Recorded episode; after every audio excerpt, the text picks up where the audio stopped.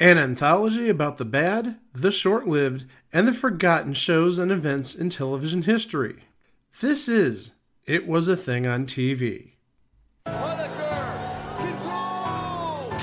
Harry, before I change my mind! I give you Super Train.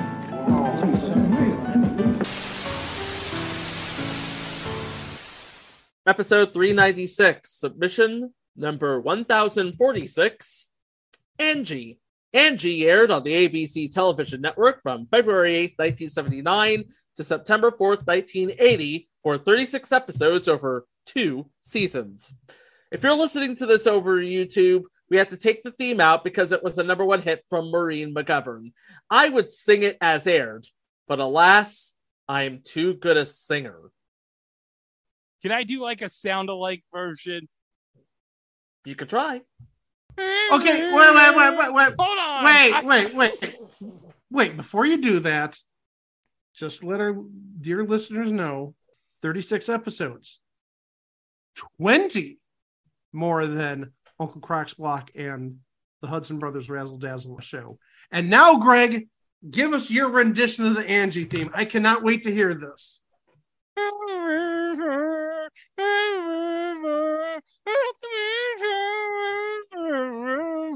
Yeah,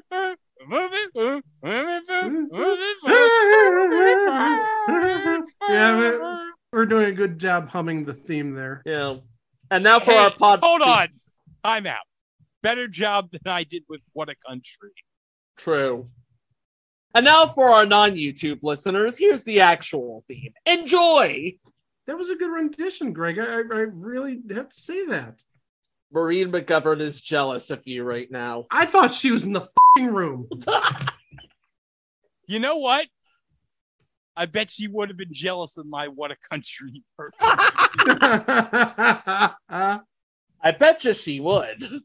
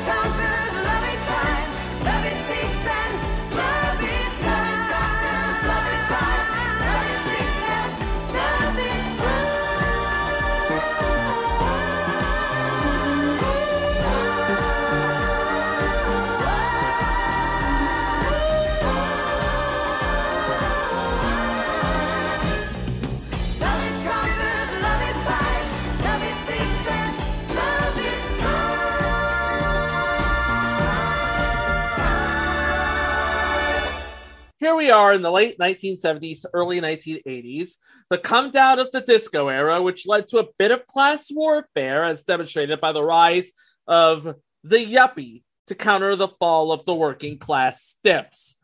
Of course, television would hold a mirror up to society, as is evidenced by Soap, a show that we will never cover on this podcast, but is relevant to the topic at hand. So, what happens when two star-crossed people from these separate worlds, as Maureen McGovern sang about, come together and find love? That's the question that's posed by this series, which is created by Garry Marshall and Dale McRaven, fresh off a battery of successes for this network, including Happy Days, Laverne and Shirley, and Mork and Mindy. I'm out. Was that buzzing someone's eugenics? it's not coming from me. I'm looking at a, a certain Panamanian. What buzzing? I don't hear any buzzing. That's probably my air conditioner or my fan or something. or your Nugenics. And for the home audience, Chico is going up to take a look at his air conditioner to see if that's what's causing this noise. No, it was more like a cell phone, like uh It sounded like a cell. Yeah, yeah, I, I, I, I agree with you on that. We'll just blame the Nugenics. What the hell was that?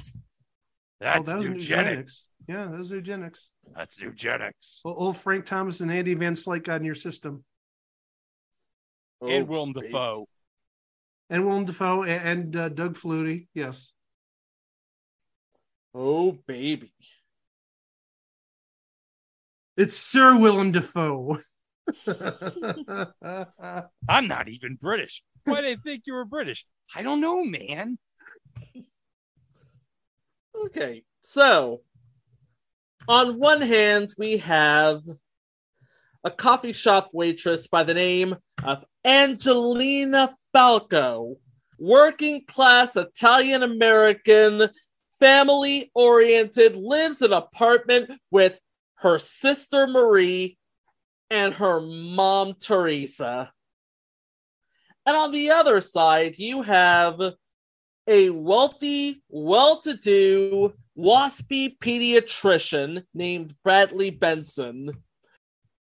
He says he's a struggling young doctor, but when they finally get to their two week anniversary, in which is depicted by the first episode, he reveals that, well, you heard of filthy rich? He's nasty rich. well, I think it's more his family is nasty rich than anything else. Yes, his family is nasty rich. They leave him with this big honking house. And it really is just him in that house. Until, you know, Angie moves in to the big house. so basically we've summarized the first episode it is very expository but also quoting butter's dad in uh, butter's very own episode You're a liar! You're a liar! You know something that you're not telling us, you slimy scumbag liar! one of us one of us gooble gobble gooble gobble one of us one of us gooble gobble gooble gobble if you've never seen butter's very own episode of south park. You're doing yourself such an injustice. That is one of the funniest episodes of south park ever. So the blue collar urban Italian American Catholic Falcos and the blue blooded suburban waspy Bensons, including Brad's thrice married sister and her daughter, who takes a shine to Angie, are all forced to become one big happy family when, at the end of the first episode, Brad proposes to Angie. And at the end of the third episode, Brad and Angie elope. And sometime in the fourth episode, they go through an actual church wedding because Teresa Falco is Angie's mother and she's not having any of this elopement nonsense. No, seriously, she's not.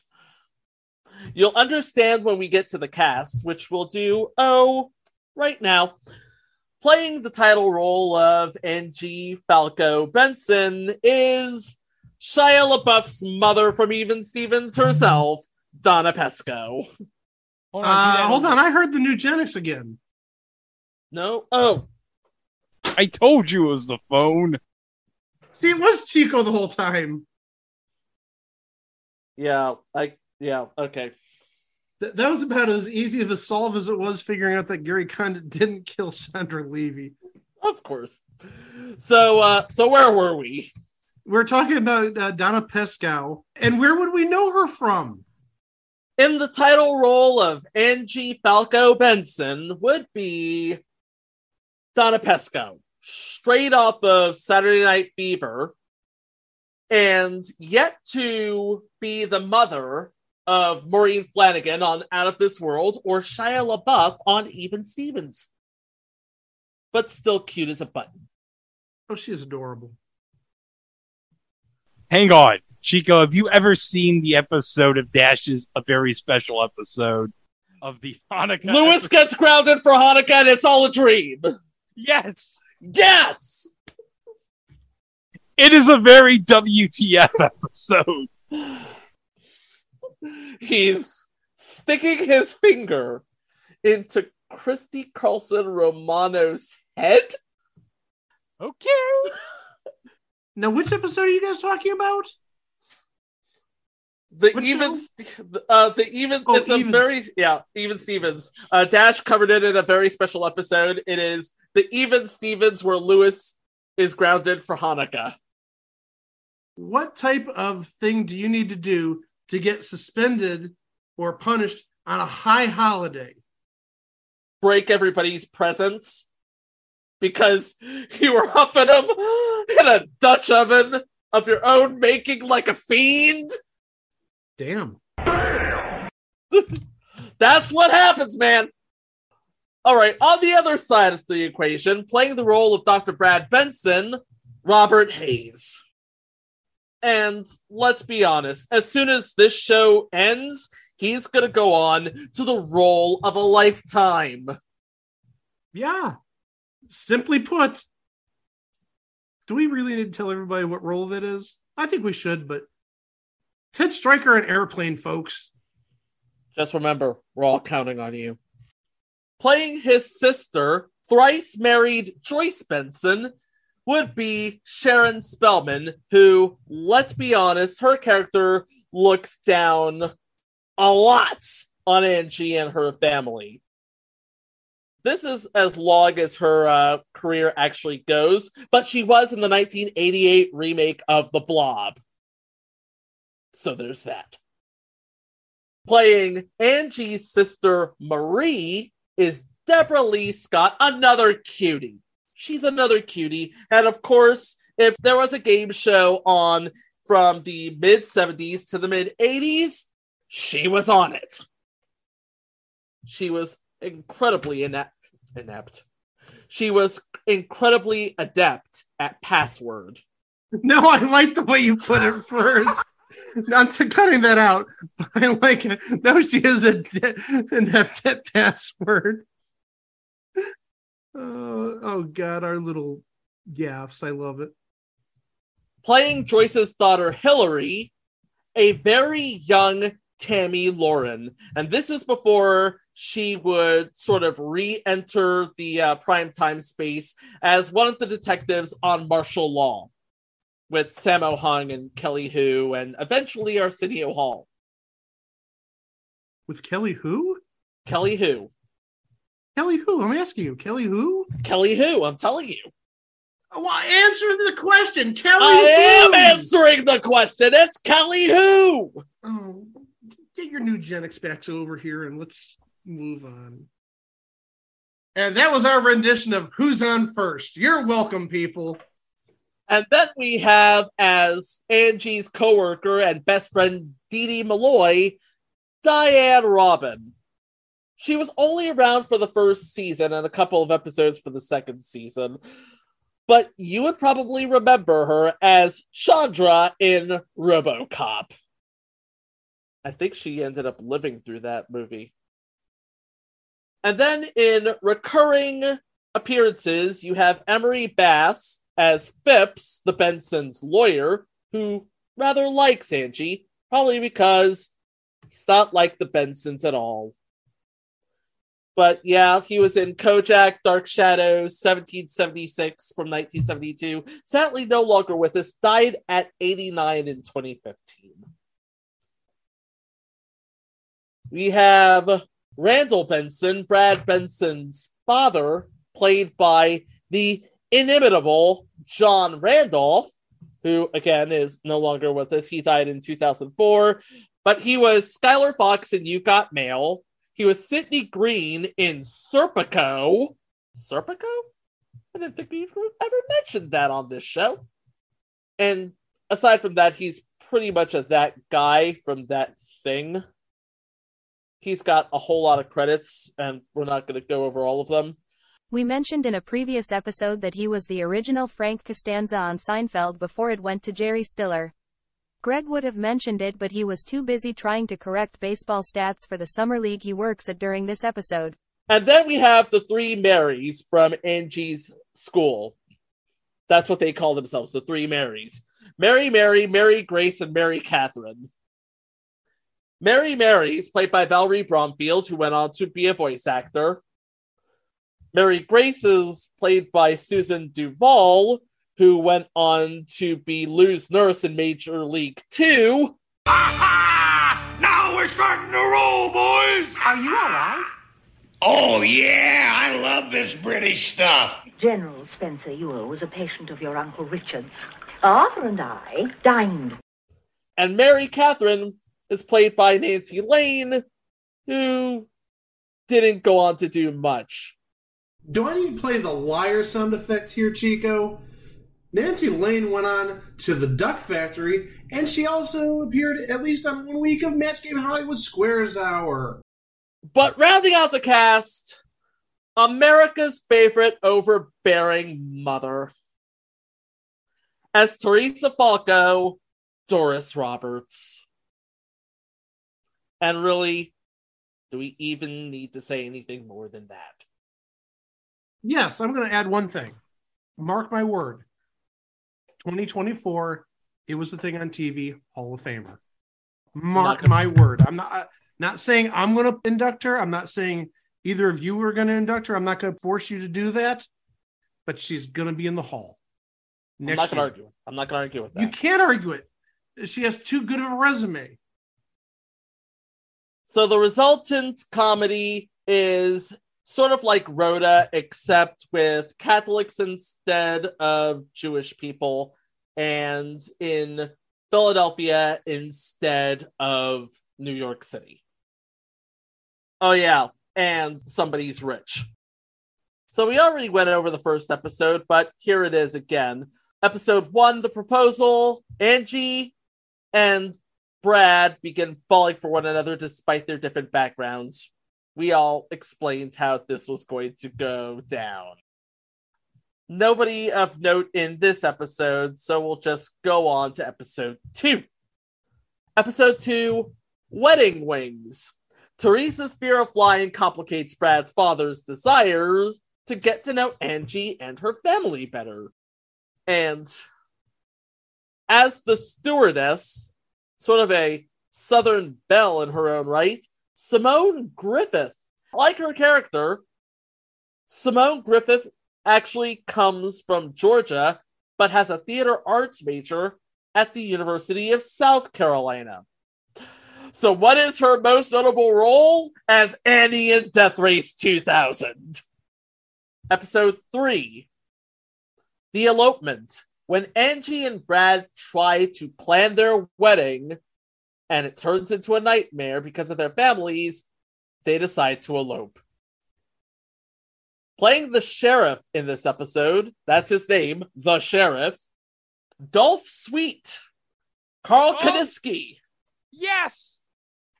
Somebody who's going to be in law enforcement in about a year or two after Angie.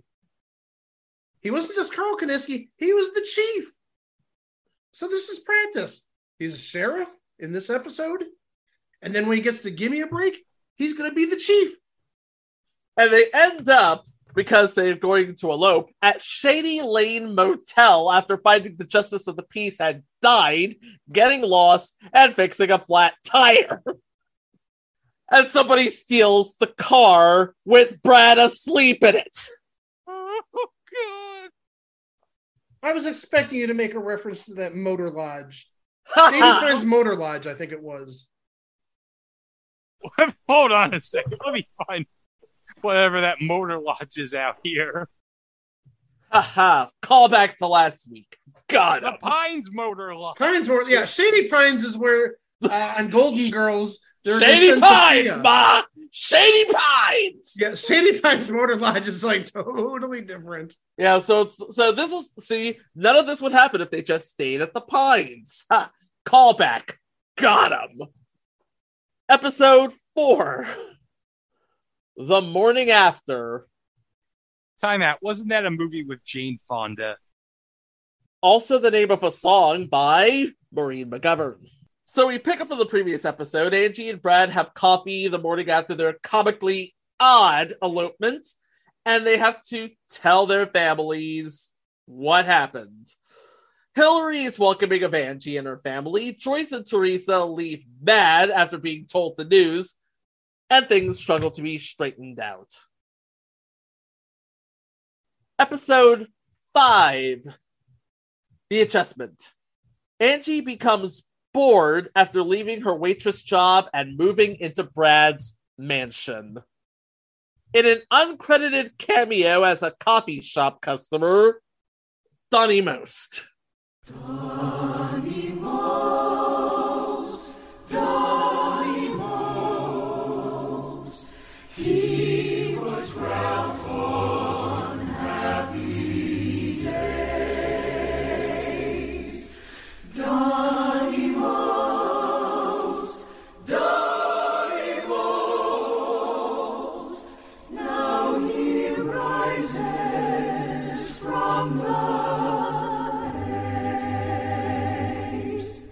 Actually, it's Don Most now.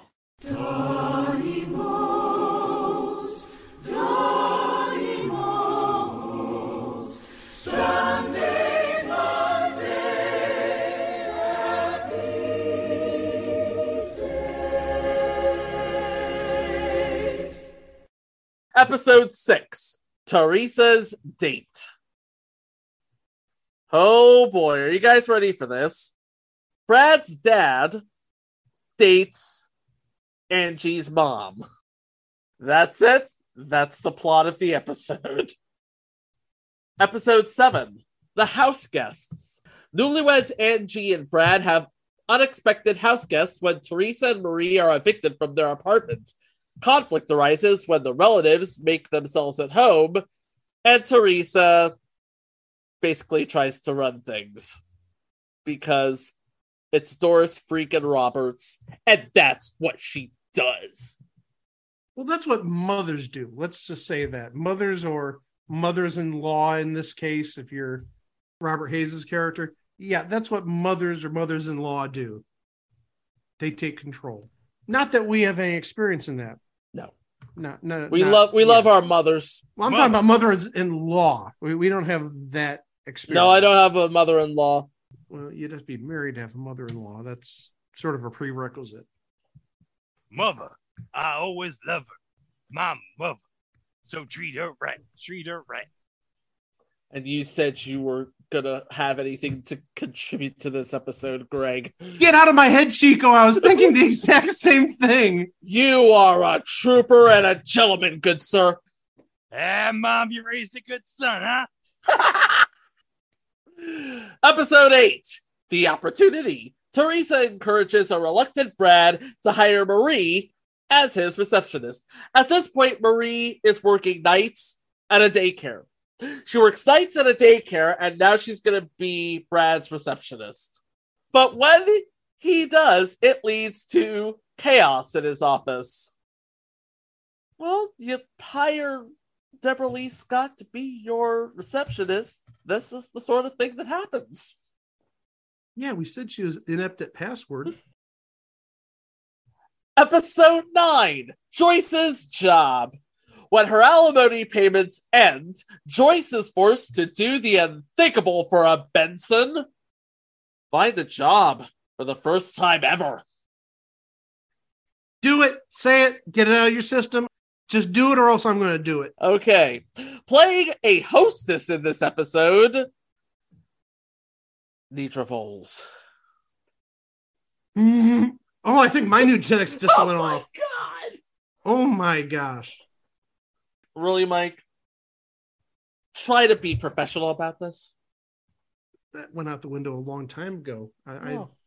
I did not know a 115 year old woman would do that to me. Episode 10 The First Fight. Brad goes out with some old friends, drinks too much, and comes home late.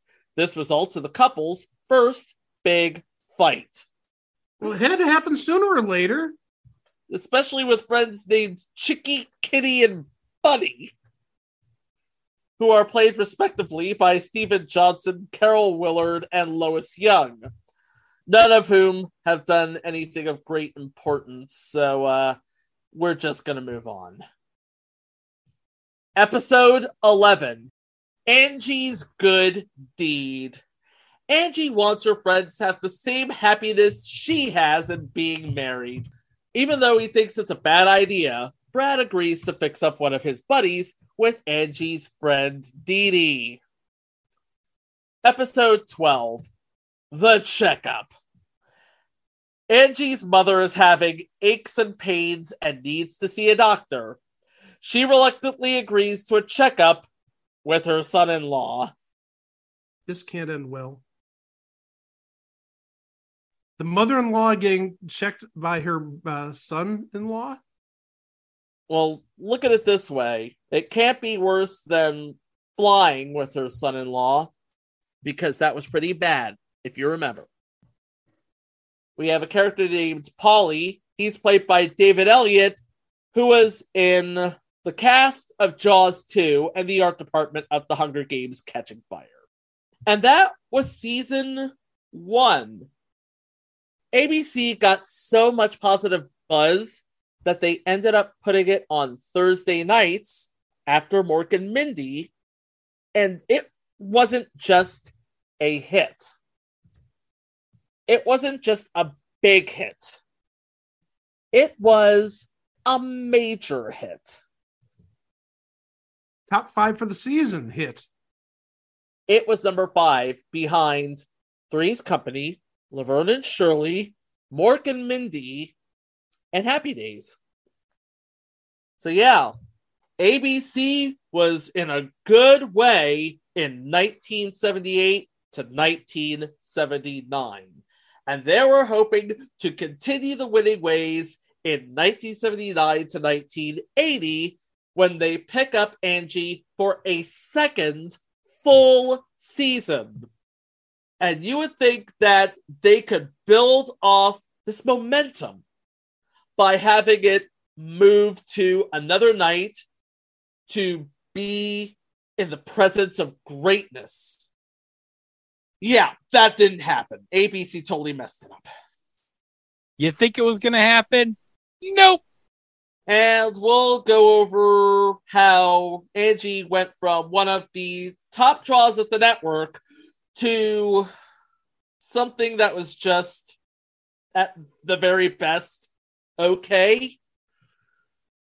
Right after these era appropriate messages. After these messages, we'll be right back. Just had a hamburger loaded with onions. Kiss me. Onions. Hey, kiss me. I got the signal. Mmm, minty. Signal mouthwash fights strong mouth odors. I just ate garlic bread. Kiss me. Garlic? Come on, kiss me. I got the signal. Hey, nice. Signal fights strong mouth odors. Even garlic, even onions. Gives you fresher, cleaner breath. Clinical tests prove it. A kiss will prove it. Kiss me. I got the signal. Oh boy, skydiver! Pull the chute! Oh, I went too much to the right. Maybe one of these days they'll let me play. They never seem to get tired of playing Atari. Probably because Atari has so many different games to play. Games like basketball, football, chess, bowling, outlaw. More than 30 games that I never get to play. I'll play with you, Daddy. Thanks. No other company offers you as many different video game cartridges as Atari.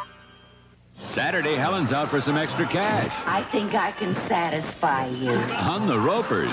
And Detective School gets caught on the wrong side of a holdup. I look like a thief. No, but your face is against the law. Then on the love boat, two teens fake their way into the honeymoon suite, and it's left to Gopher to keep them apart. And on Fantasy Island, a high school wallflower gets revenge on the class bully by blossoming into a beauty. And a would-be Rocky takes on the champion of the world. Sunday, Rudolph and Frosty together for the first time in a new feature-length movie at 7, 6 Central and Mountain. What a neat idea. Then at 8.30, 7.30 Central and Mountain, Mork's in uniform as a Denver Bronco cheerleader.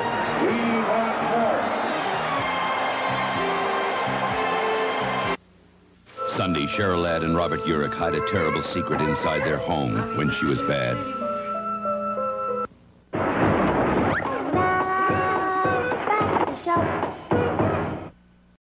So Angie is riding high as one of the top shows on television. And for good reason. We have a really good cast, really well produced TV show, really well written format. But there was going to be some changes in season two. For one, Leonora Thuna was put in as the producer, and Brad would buy out the Liberty Coffee Shop, which Angie would turn around and sell to buy, of all things, a beauty salon.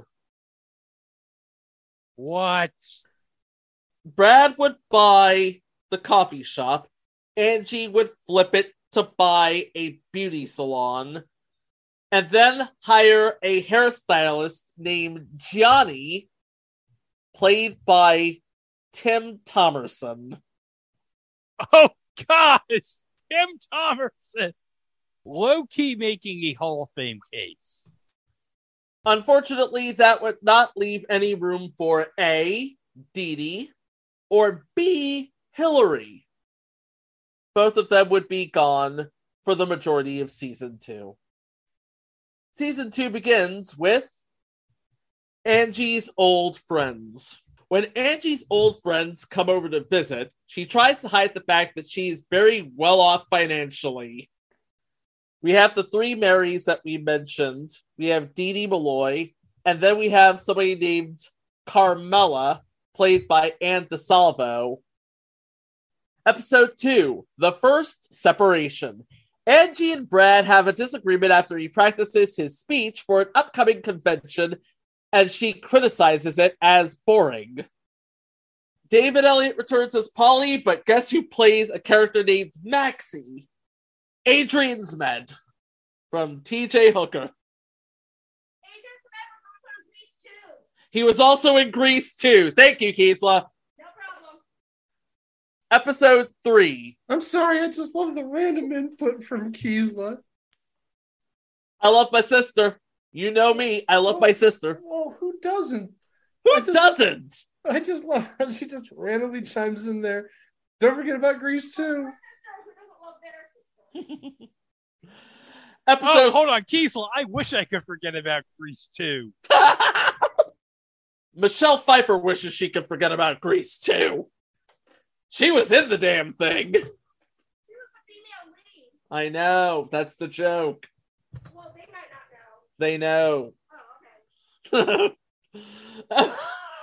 okay. Episode 3 Moving Day. Brad becomes upset when he's told by Angie that they're moving into a new place he hasn't seen. What? Yeah, they spend like the last 15 episodes in this massive mansion. There's nothing to do with it. So they move into a duplex where Angie and Brad live in one part of it, and Brad practices his medicine in the other part of it. It's very simple. Playing Richard, a patient of Brad's, apparently, Jeremy Licht, who we're supposed to believe is Danny Ponce's twin brother on the Hogan family. Can you? I can. No, I, you're right about that. That's a hard sell. Episode 4 Marie's Crush. Angie becomes alarmed when Marie develops a crush on Brad and then considers becoming a nun. Playing Mother Janet, that's her name, Mother Janet.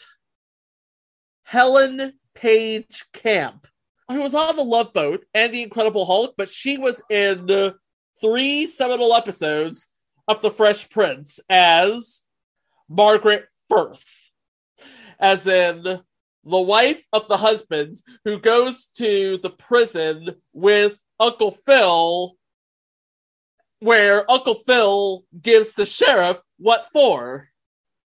Did you talk to their parents? No, because we're their parents. Did you talk to their lawyer? No, because we're their lawyer. So you let those two kids out, or I'll tie this place up in so much litigation that your grandchildren are going to need lawyers. Every time Uncle Phil gives a speech, it's epic. Episode 5 The Gift. Brad's father creates tension with Brad and Angie after he buys Angie an expensive fur coat for her birthday. One of many appearances of Richard Beauchamp as Hector. Of course, we would know him for 13 episodes of Hunter as Carlos and three episodes of Hill Street Blues as Marty Rodriguez. Another person in this episode. And if you want to talk about low key making a case for the Hall of Fame, this is about as low key of a case as you can make. Playing Bev is Kit McDonough. This is at least the fourth time we've talked about her. She was the wife on What's Ellen Watching. She played Lois McCardle on Teachers Only. And she was on an episode of the Bad News Bears. So there's four entries. Yep, one more and she gets her a Hall of Fame card punched. Potentially. But more importantly, one more reference and she wins the Chevette. Never mind. Call back to face the music. Boom! Got him!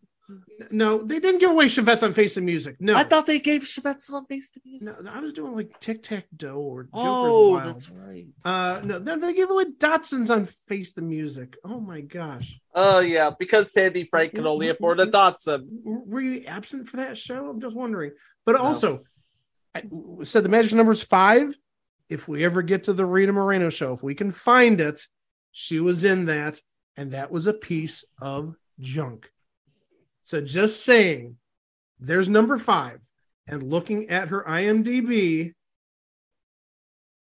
that may be it. There is not going to be a number five besides that. We need, oh, oh, hold on. No, no. I just found she was on an episode of Mr. President. There's number five. There's number five. So there's your potential entry to the hall. And there's the Chevette for her. But still, if there's going to be a number six, it's going to be the Rita Moreno show if we can find it. Wait a minute, we did talk about Mr. President. That's Yeah. fine. That's, That's fine. It's five. It's five. Yeah, I, I, I said it's five. Okay. All right. And, and just because you know uh, it's been 95 episodes since Greg talked about it, she was on an episode of Wings in, in season seven in 1996. Can you believe, guys, it's going to be almost 100 episodes since I mentioned for the first time ever I love wings. I should have just kept my mouth shut. I'm sorry. Episode six The Thief. Fed up with everyone coming over uninvited, Brad and Angie lie about going on vacation so that they can spend some time alone in their new home. Perhaps playing the thief, a character named Kenny, Peter Scolari. Everybody's favorite bosom buddy. Yeah, I said it, Tom Hanks. Fight me. no, everybody's favorite Newhart son-in-law. Am I How about- wrong? No, you're not wrong. How about everybody's favorite mad scientist? Oh, that's right, because he did play Wayne Szalinski on the TV show. Yeah, you know who his wife was on uh, Honey I Shrunk the Kids TV show? Who? Barbara Alyn Woods of Eden. Really? That soap opera that was produced by Playboy for USA Ooh. that came on in sometimes after Silk Stockings. Oh, when you've gotten your eugenics fix on silk stockings, you really need it to last like another hour. Mike uh, is hanging his head in shame. He's like, Really, Greg?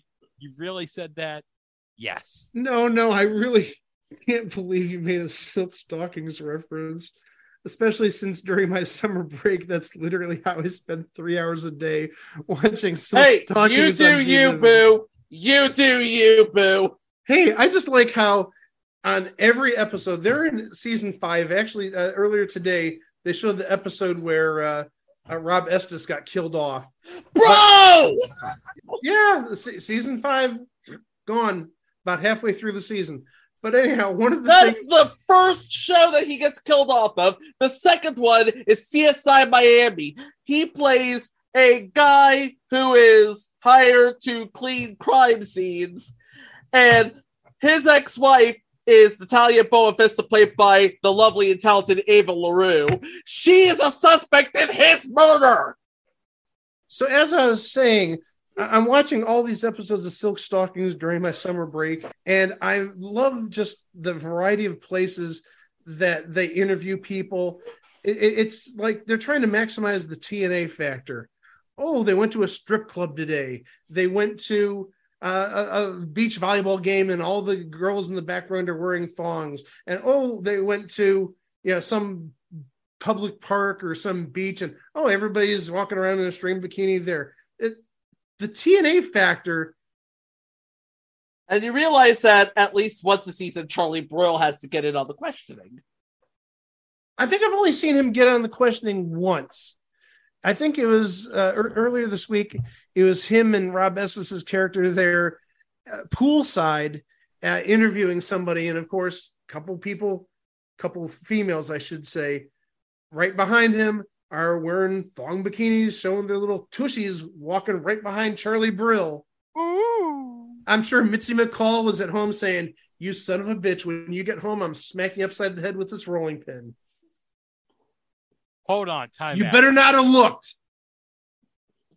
time out. Didn't you say in one of the episodes Gilbert Gottfried was in?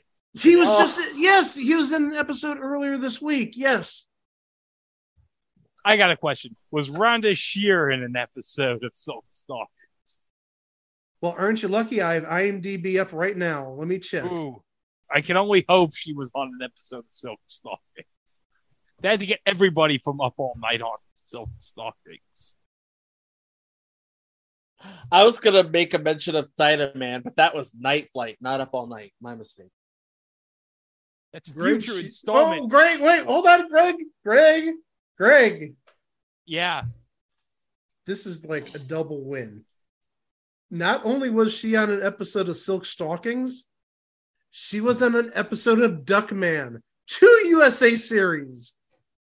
What did she play on Duckman? Rhonda Shear, of course. I mean, that's literally it says Rhonda Shear voice. Oh wow, what a stretch! Rhonda Shear played herself on Duckman. Remember, Ben Stein played himself on Duckman, or he played somebody named Mr. Stein. I'm looking at some stills on IMDb. Legitimately, she played herself. I mean, I see a blonde girl here giving Duckman a hug, and I may have to pull out my DVDs of Duckman to see this episode to see what part she had because it looks. I'm guessing she's this blonde woman, but so yeah, she was on Duckman. She was on Silk Stockings. But getting back to Gilbert, oh my gosh, Gilbert should have won an award for what he did on uh, on Silk Stockings. I'm not even joking. That was a great episode. I know you're hearing me say the word an award and Silk Stockings. You're like, what? Hold on, an award, Silk Stockings, and Gilbert Gottfried.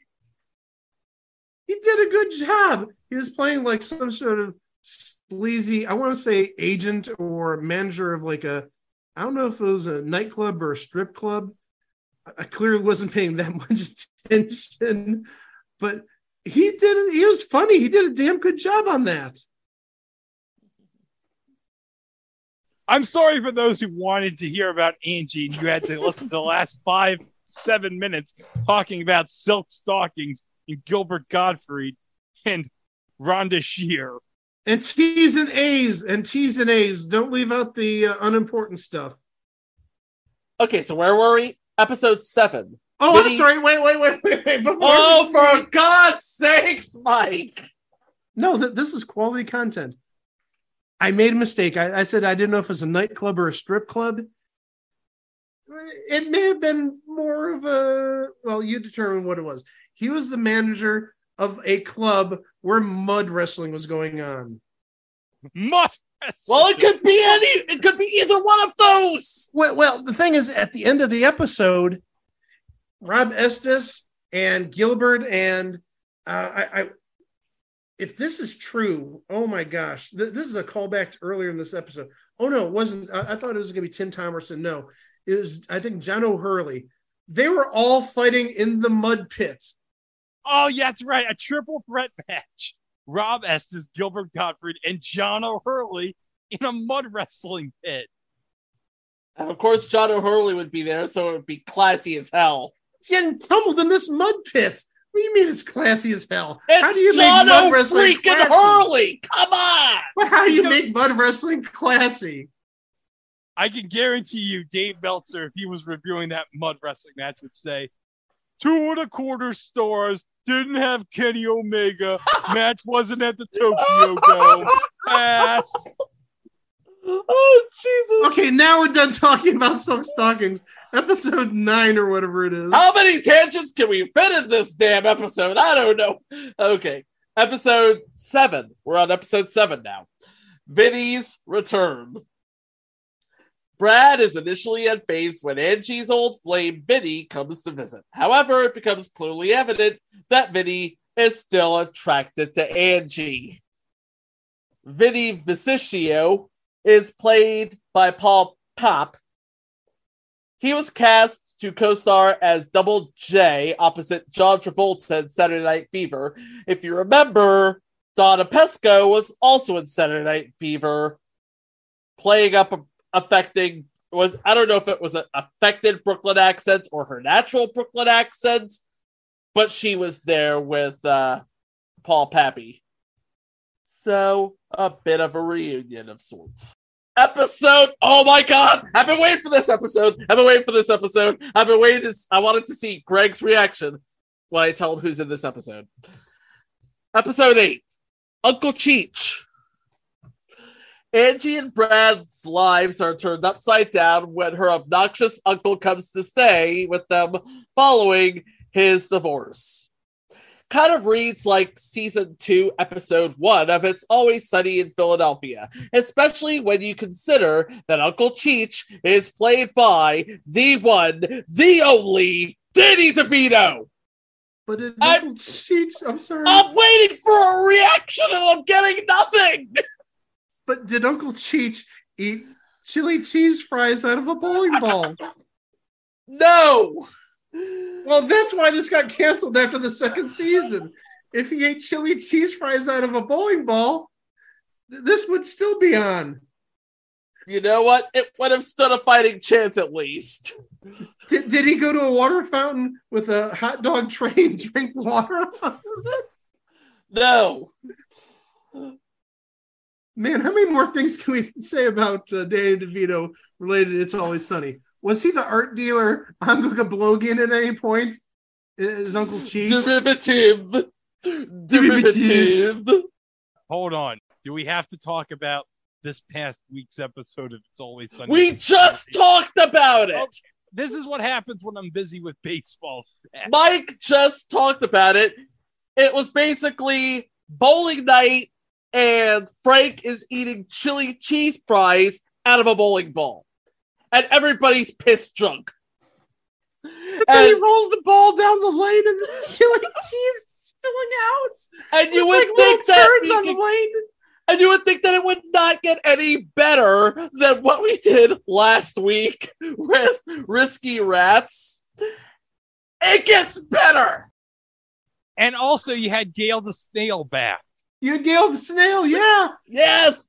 And, And, and, she's- Artemis. And Artemis. We have and the waitress. Artemis. And the waitress. You had everybody. And Gail the Snail was snorting jello shuts up her nose. Wait, hold on. Didn't Frank have a threesome with Gail and Artemis in the back? Yes, right. Yes. Episode, yes. Yes, he did. And it was glorious. S- spoiler here. Yeah, at, at the end of the episode, when Dee made her one pin after uh, Dennis kept saying gutter ball, gutter ball, gutter ball, and the pins were all saying gutter ball, gutter ball, gutter ball. She hit one pin. She's celebrating, and nobody's there because Artemis, Gail the Snail, and Frank went to do a threesome, and uh, and then Dennis and uh, Charlie and Mac they went to the uh, the Sixers game. Wait, how could there be a Sixers game going on? Isn't this taking place at night? Well, it's a Sixers game would be happening is on a Friday night. So yeah, Sixers game would happen on a Friday night. So how Yeah. could they get to the arena in time? How'd they get tickets? Okay, I don't know about the continuity there and, and that It, explanation, it's it's weird. Maybe Gritty got him free tickets. Maybe Gritty got him free tickets. but but yeah, at the end of the episode, the only person left of the eight was the waitress. Because like I said, the three guys not named Frank went to go to the Sixers game, and Frank and Artemis and uh, Gail the Snail were getting on. Maybe. No, there's no maybe. They were getting on. Oh, okay. Uh, all right. So, also in this episode, Rory King as Melody. Rory King from previous entry. I'm about to say this again. Unironically, I'm a big girl now. Episode 9 Family Feud. It is what you think it is. Brad and Angie's families face off on the game show Family Feud. Because ABC in the 70s, am I right? And of course, we have Richard Dawson playing himself, Gene Wood playing himself, Carlo Imperato playing a guy named Petey. Wouldn't be a guy named Petey because at this point, Carlo Imperato would have been like 16, 17 years old. Yeah, he's a guy named. Yeah, he was. Yeah, he's. Yeah, he's a guy. That's a guyish age. He's guy enough to have been in fame in a couple of years, and you know, when by the time he's in Grey's Anatomy, he's not a guy anymore. He's a man. Well, he was a man during fame, but you know where else he was a man? The weeks where he appeared on Match Game Hollywood Squares Hour. Episode 10 Harvey's Mother. Angie gets worried when an attractive divorced mother seems very interested in Brad and keeps making appointments with him. Oh my goodness gracious! Playing Loretta, Ellen Travolta. Playing her son Harvey, Corey Feldman.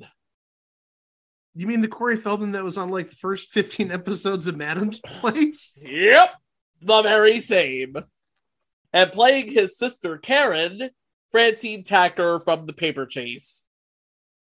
Hey, how about one more name? Playing Seal on this episode.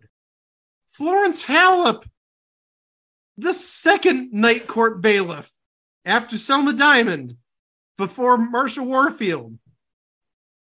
Episode 11 Mary Mary marries.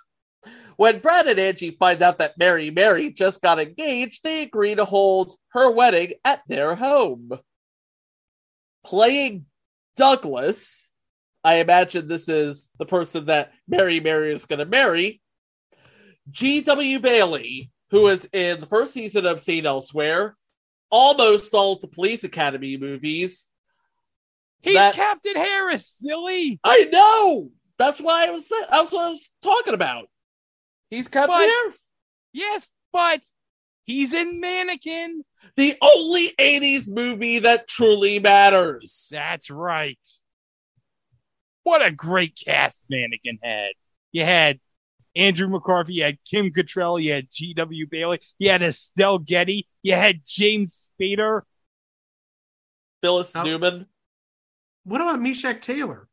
Oh, Meshach. Hollywood! He made that movie. How mo- could you not name Meshach Taylor? Why did I have to come up with that? That movie Time made out. his career. That's right. Time out. Let me get it right here. The Mannequin Blu-ray that I have in my hand from Olive Films. By the way, This is CNN breaking news. Olive Films, no more. I will hold this Blu-ray of Mannequin and my Blu-ray of Eight Men Out from Olive Films with pride. Thank you very much. Episode 12 The Gambler. A trip to Atlantic City helps to rekindle Teresa's gambling addiction. Now, if you're like me, you know it doesn't cost but 10 bucks to buy a train ticket from Philadelphia to Atlantic City. Because if you're like me, you're a degenerate gambler. Were any of the casinos in Atlantic City run by the Philly Mafia? Depends on your definition. Were they run by Soupy Sales and Buddy Hackett? No. Were one of them run by Mr. Black? Yes. Maybe not in 1980, but yeah. Maybe not in 1980 no. But I'll tell you this: if Buddy Hackett and Soupy Sales ran a casino, I bet you they would have had a great takeout business at the casino. I figure you do a good takeout business.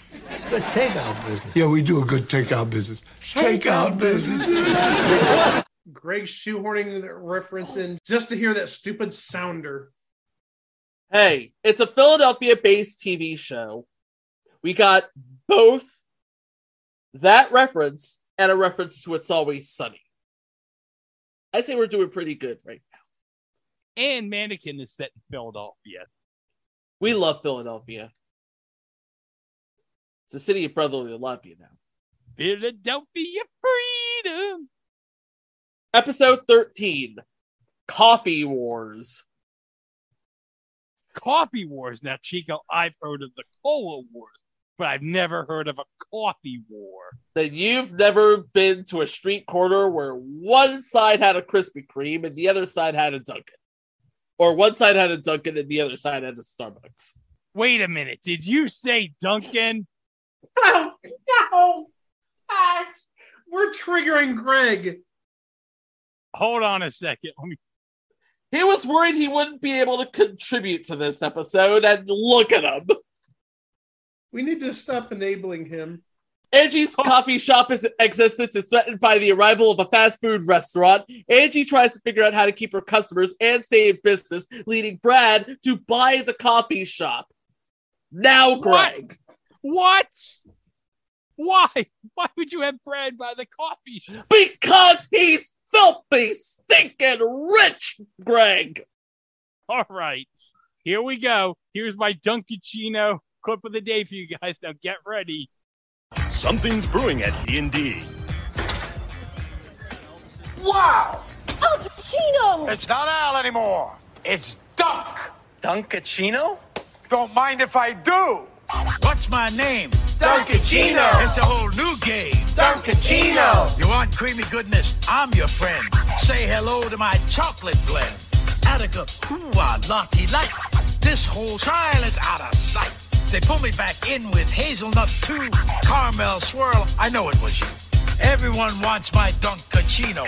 Can't get enough of my Dunkaccino. Kids from 7 to 17 lining up for my Dunkaccino. What's my name? Dunkaccino. Dunka, Dunka, Dunka, Dunka, Dunkaccino. That Jack Black? Yeah. Now, do you want to explain what the video is? Dunkaccino. No, I really don't. No. Dunkaccino, but it's in VR chat. Next episode, please. Oh my gosh. Episode episode 14.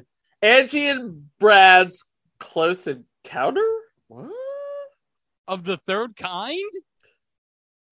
Of some kind of something. Brad and Angie meet the new neighbors who introduce them to group therapy, which is designed to improve their marriage.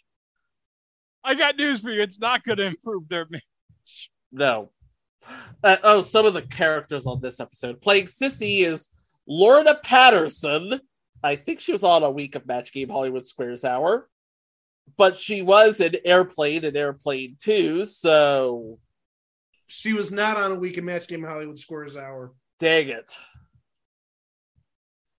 Earl Boen, who passed away this year, Michael Tucci from It's Garry Shandling's Show, and playing Betsy, Rhea Perlman.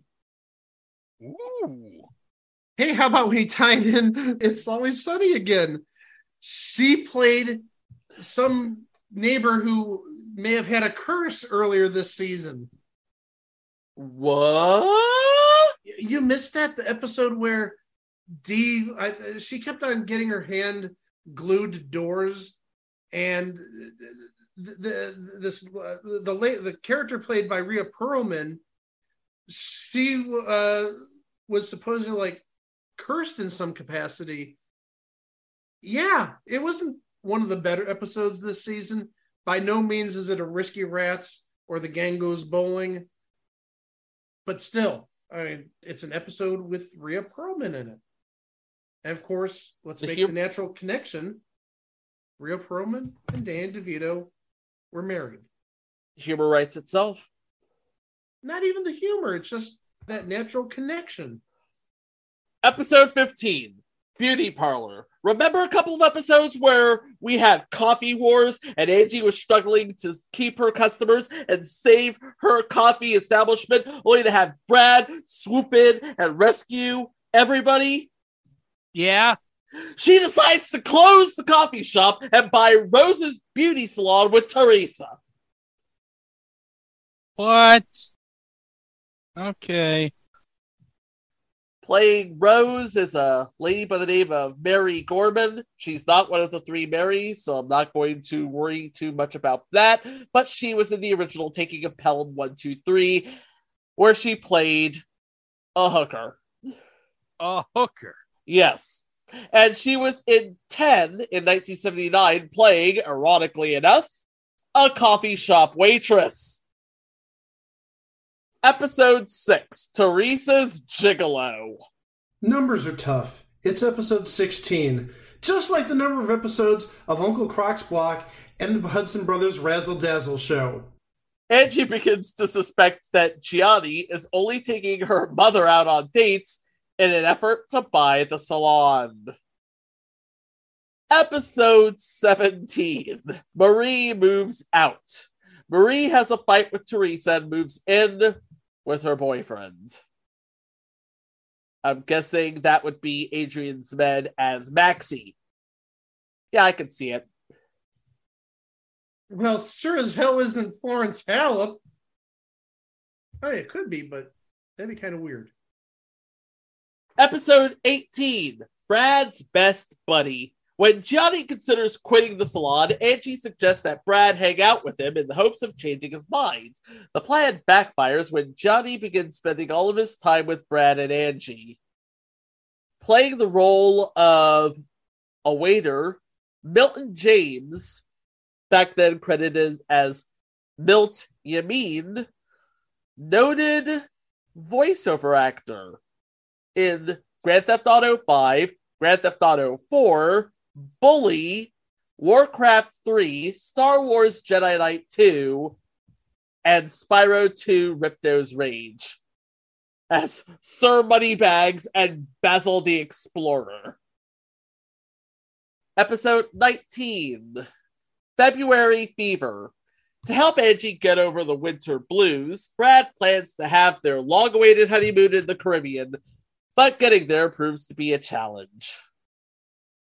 Florence Halop, Tim Thomerson, and uh, Tessa Richarde return as their uh, respective roles.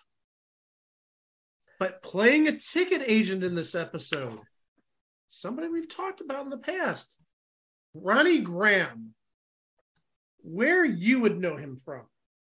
In the movie Spaceballs, he played the minister with the, the big mitre, the big you know pope hat. Marriage. Oh yeah, when you see that big pope hat, yeah, you know exactly who that is.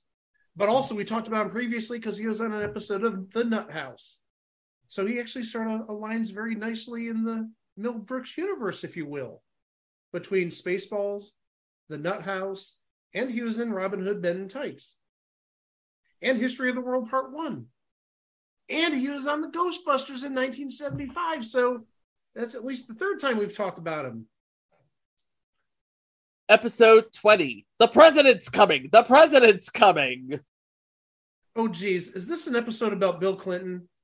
When the President of the United States accepts Brad's father's invitation to dinner, Angie must keep it a secret from everyone, including her mother.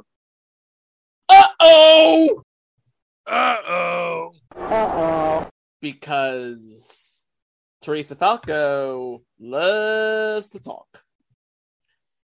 Episode 21 The Kid Down the Block.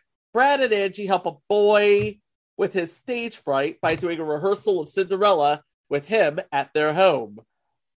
Oh, oh, couple people we talked about in the past. Michael Delano as Mr. Stewart, the father. Of course, Michael Delano was the DJ on the Super Train, which runs off of Time Lord technology. And playing Matthew Stewart, Meeno Peluce from Voyagers. He's getting a Hall of Fame resume. What is this? This is at least the fourth episode we've talked about him on. Angie, the Bad News Bears, and obviously Voyagers. Voy- obviously Voyagers, Manimal. Yeah, That's four. That's That's, four. four. I I think he's one away. And hold on, future entry Best of the West with Leonard Frey. And Helltown with Robert Blake, which I am pretty sure is on the list. Didn't even mention he did an episode of 10 Speed and Brown Shoes, so that's one. That's it. That's what that's what it was. And, and then Angie is two. And Bad News Bears. Bad News Bears is three. Manimal is four. Voyagers is five. And Voyagers is five. I think he's got a Hall of Fame case. We shall see sometime next year. Stay tuned. Episode 22 Friends in Need. Brad and Angie go out of their way to help the three Marys get through their respective problems. In a return performance as Father Ortelli, Martin Ferrero, who was in Jurassic Park, Trains, Planes, and Automobiles, and Heat, he played Gennaro in uh, Jurassic Park. If I'm not mistaken, the first person to get eaten by a T Rex.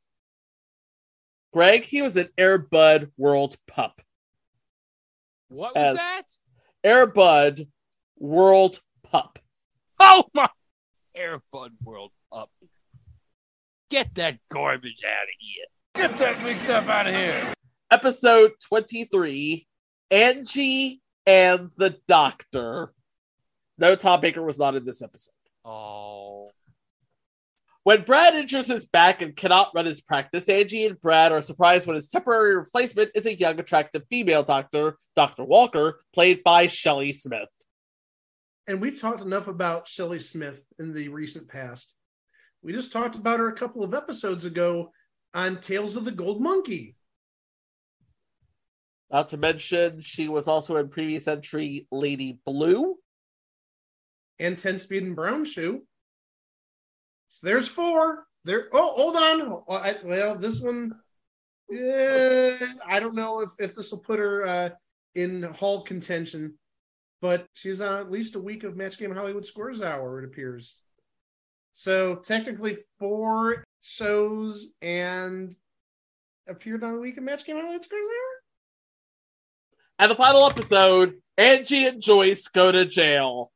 Angie and Joyce flash back to the day when they were arrested while on a shopping trip. Boy, sounds like a bottle episode to me. Yep. And playing Debbie in that bottle episode, Ilene Graff, formerly of Super Train, future of Mr. Belvedere. That's the show. And again, well written, well produced, well acted. Everybody had chemistry with each other. So the question remains, as it always does on this show what happened? Because May came around, ABC was renewing a buttload of shows and greenlighting a buttload of shows for the fall. And Angie was not on the list for season three. Okay, we'll break it down. Let's start with looking at the schedule because we talked about how the show changed time slots or days rather uh, it, uh, for season two. On premiere night, it aired against the second half hour of Little Women, presuming either a TV series or a mini series on NBC. And then on CBS, it was going up against the second half hour of The Waltons. Now, mind you, at this point, The Waltons is in its third to last season because it got canceled in 81 or ended in 81. So, again, decent competition on one side, Little Women, irrelevant. But the lineup it was with, I mean, this is a superstar lineup. If you're talking about 1979, this is a great lineup. Mork and Mindy, Angie, Barney Miller, Soap, Family. That's three great hours of television. And then to start season two, it was on Tuesday nights at 8:30, after Happy Days, before Three's Company, 9:30 was Taxi. Then most of that season he had Heart to Heart. Again, solid lineup. And it went up against California Fever on CBS. And oh, I hate saying this because Greg is going to get all emotional. The Misadventures of Sheriff Lobo on NBC. You don't miss Sheriff Lobo? Oh, Miss Sheriff Lobo. But then it moved again to Monday nights after Monday Night Football wrapped up. So we're talking January, February of 1980. And again, half the competition, not too bad. The other half, bad.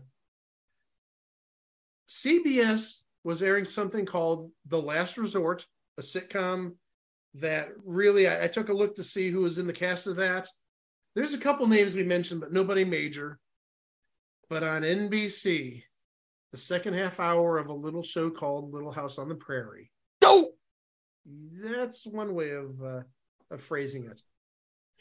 But then it got moved to Saturday nights. So it went from Tuesday night to Monday night to Saturday night. This is not going to end well, just saying. Besides being buried on Saturday nights at 8 p.m. on ABC, Angie went up against the first hour of the Tim Conway show on CBS and BJ and the Bear on NBC, the first half hour of that show. I actually charted everything out here. Uh, In 1979, Laverne and Shirley moved from Tuesday at 8.30 to Thursday at 8, then back to Tuesday at 8.30. The Ropers moved from Tuesday at 10 to Saturday at 8, then to Thursday at 9.30. Mork and Mindy moved from Thursday to Sunday. Welcome Back, Kotter moved from Saturday to Friday to canceled. Happy Days, Three's Company, Barney Miller, and Taxi didn't move at all. So to make a long story short, Angie died so Laverne and Shirley could live. Was it really worth it? Let's be honest. No. Well, also very telling is the Nielsen ratings. I have the ratings for February of 1980. Now, we talked about Angie being the number five series of the 1978 79 season. Out of 68 episodes this week in February of 1980, would you care to take a guess as to where Angie ranked? 42. No. Greg, you want to take a guess? Wait, what did you say? Of 68 shows in February 1980, where did Angie rank? Well, I can't say 69, obviously, 68. Well, it's not 68. Well, I'm going to go 59. Oh, Greg, you're one off, 58. Ooh. But listen to the shows just in that general area. 60th is Laverne and Shirley. So Laverne and Shirley was getting worse ratings than Angie at this point. The Ropers was at 56. One in a million, which we've talked about, was 61st. And really, most everything else is stuff we're not going to talk about. Nothing uh, memorable there. So, your top five show in basically, gosh, what, about eight months went from top five to 10th from the bottom, 11th from the bottom. And yeah, you said uh, Angie got killed off so it could save Laverne and Shirley. I agree with that. It gives a sacrificial lamb. Plus, also, since we just talked about the Ropers, looking at this before the show, I looked at Angie, and you know exactly what I thought? I thought it mimicked exactly what the Ropers did. because it went through the same type of process. Good first season, second season, not so good. And it got canceled. So I see a lot of parallels there, even. Not that they're similar or the same type of show, but still, you see the parallel of a good first season and second season just basically falling off the face of the earth. Yeah, that sounds about right. But if you want like an actual answer to why this show got canceled, one person that you should absolutely not ask is Donna Pescow herself.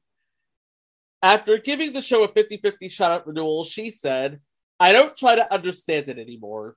You have to take it as a big chess game, and the only person who sees the total logic is the person making the moves.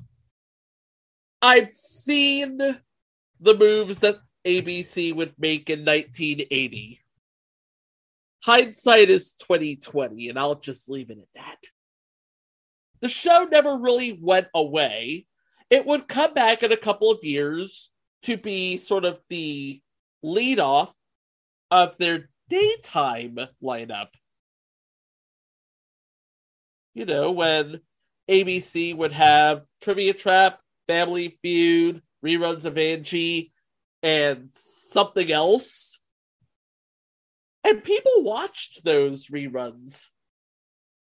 They fell in love with the show.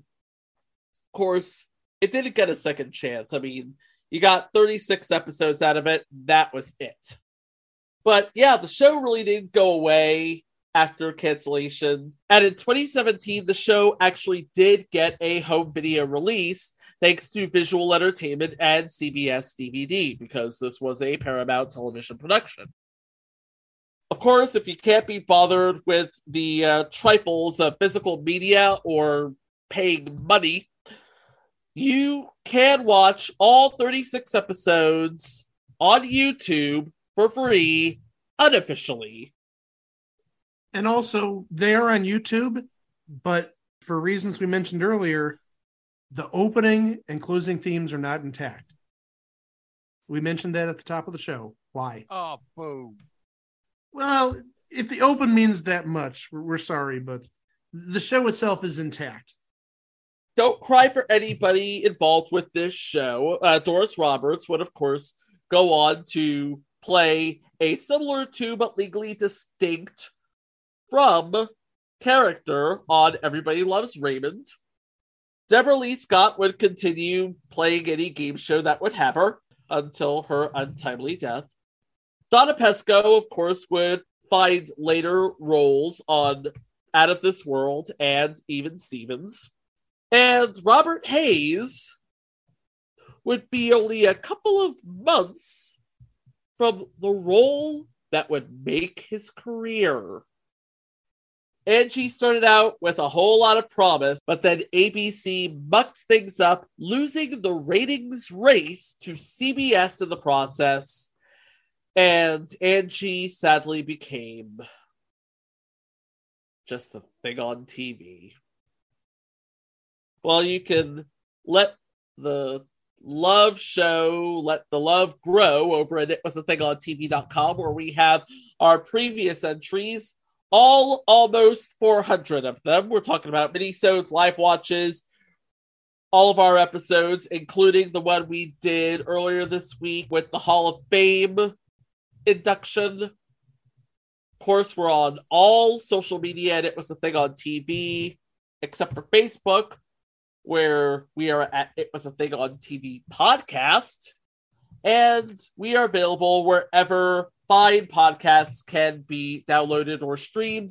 Like and subscribe, rate, review, five stars only, because positive vibes only.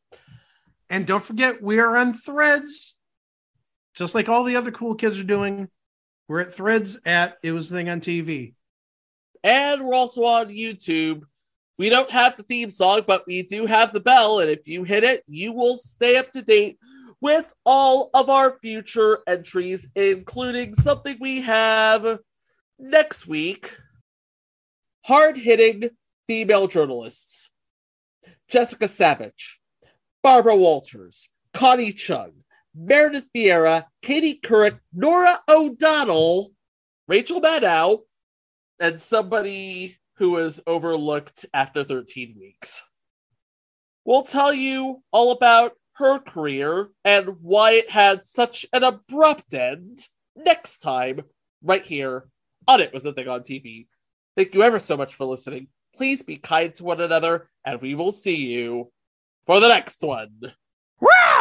The number of uh, children in an average American family. You said Two. zwei. Yes. One of each. Mm-hmm. Survey said.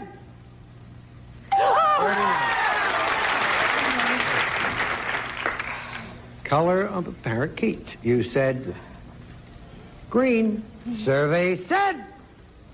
Oh, I'm taking that vote for. Like fainting. Popular form of recreation. You disappointed me here just a little when you said tennis. Survey Well- said.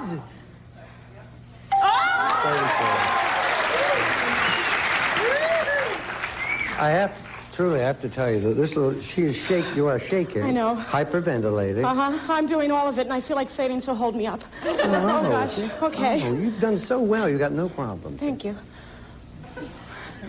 If you do, if you do fall, go that way. Okay. Look, I just had I want to this, just had it dry cleaned. And, uh, Oh. common color to paint a room, and you said white. Survey said.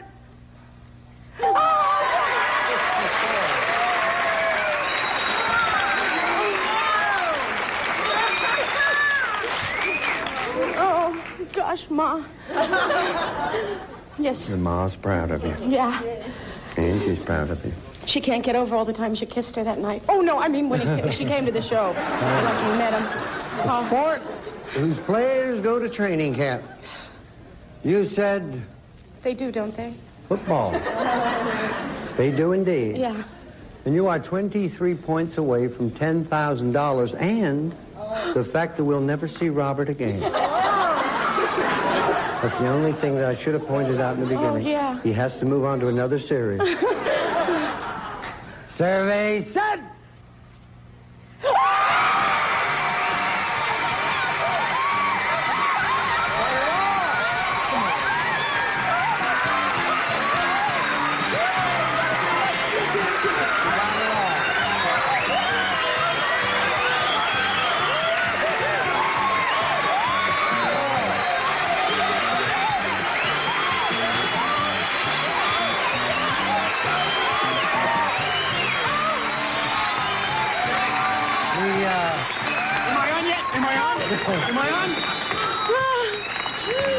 Tell you that you gave me every number one answer except the first one, which was the number of children in the average American family. You said two. Three was the answer. Oh. Would you like to, uh, we'll talk about this during the break. We'll be back right after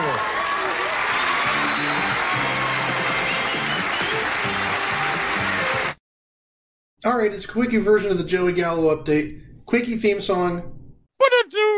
It's the Joey Gallo update. This past week was the All Star break. Not a lot of games were played. However, Joey Gallo had one hit since the last time we talked, and it happened to be a home run against Oakland. His batting average is at 187. There's the ending. Have a good rest of the week.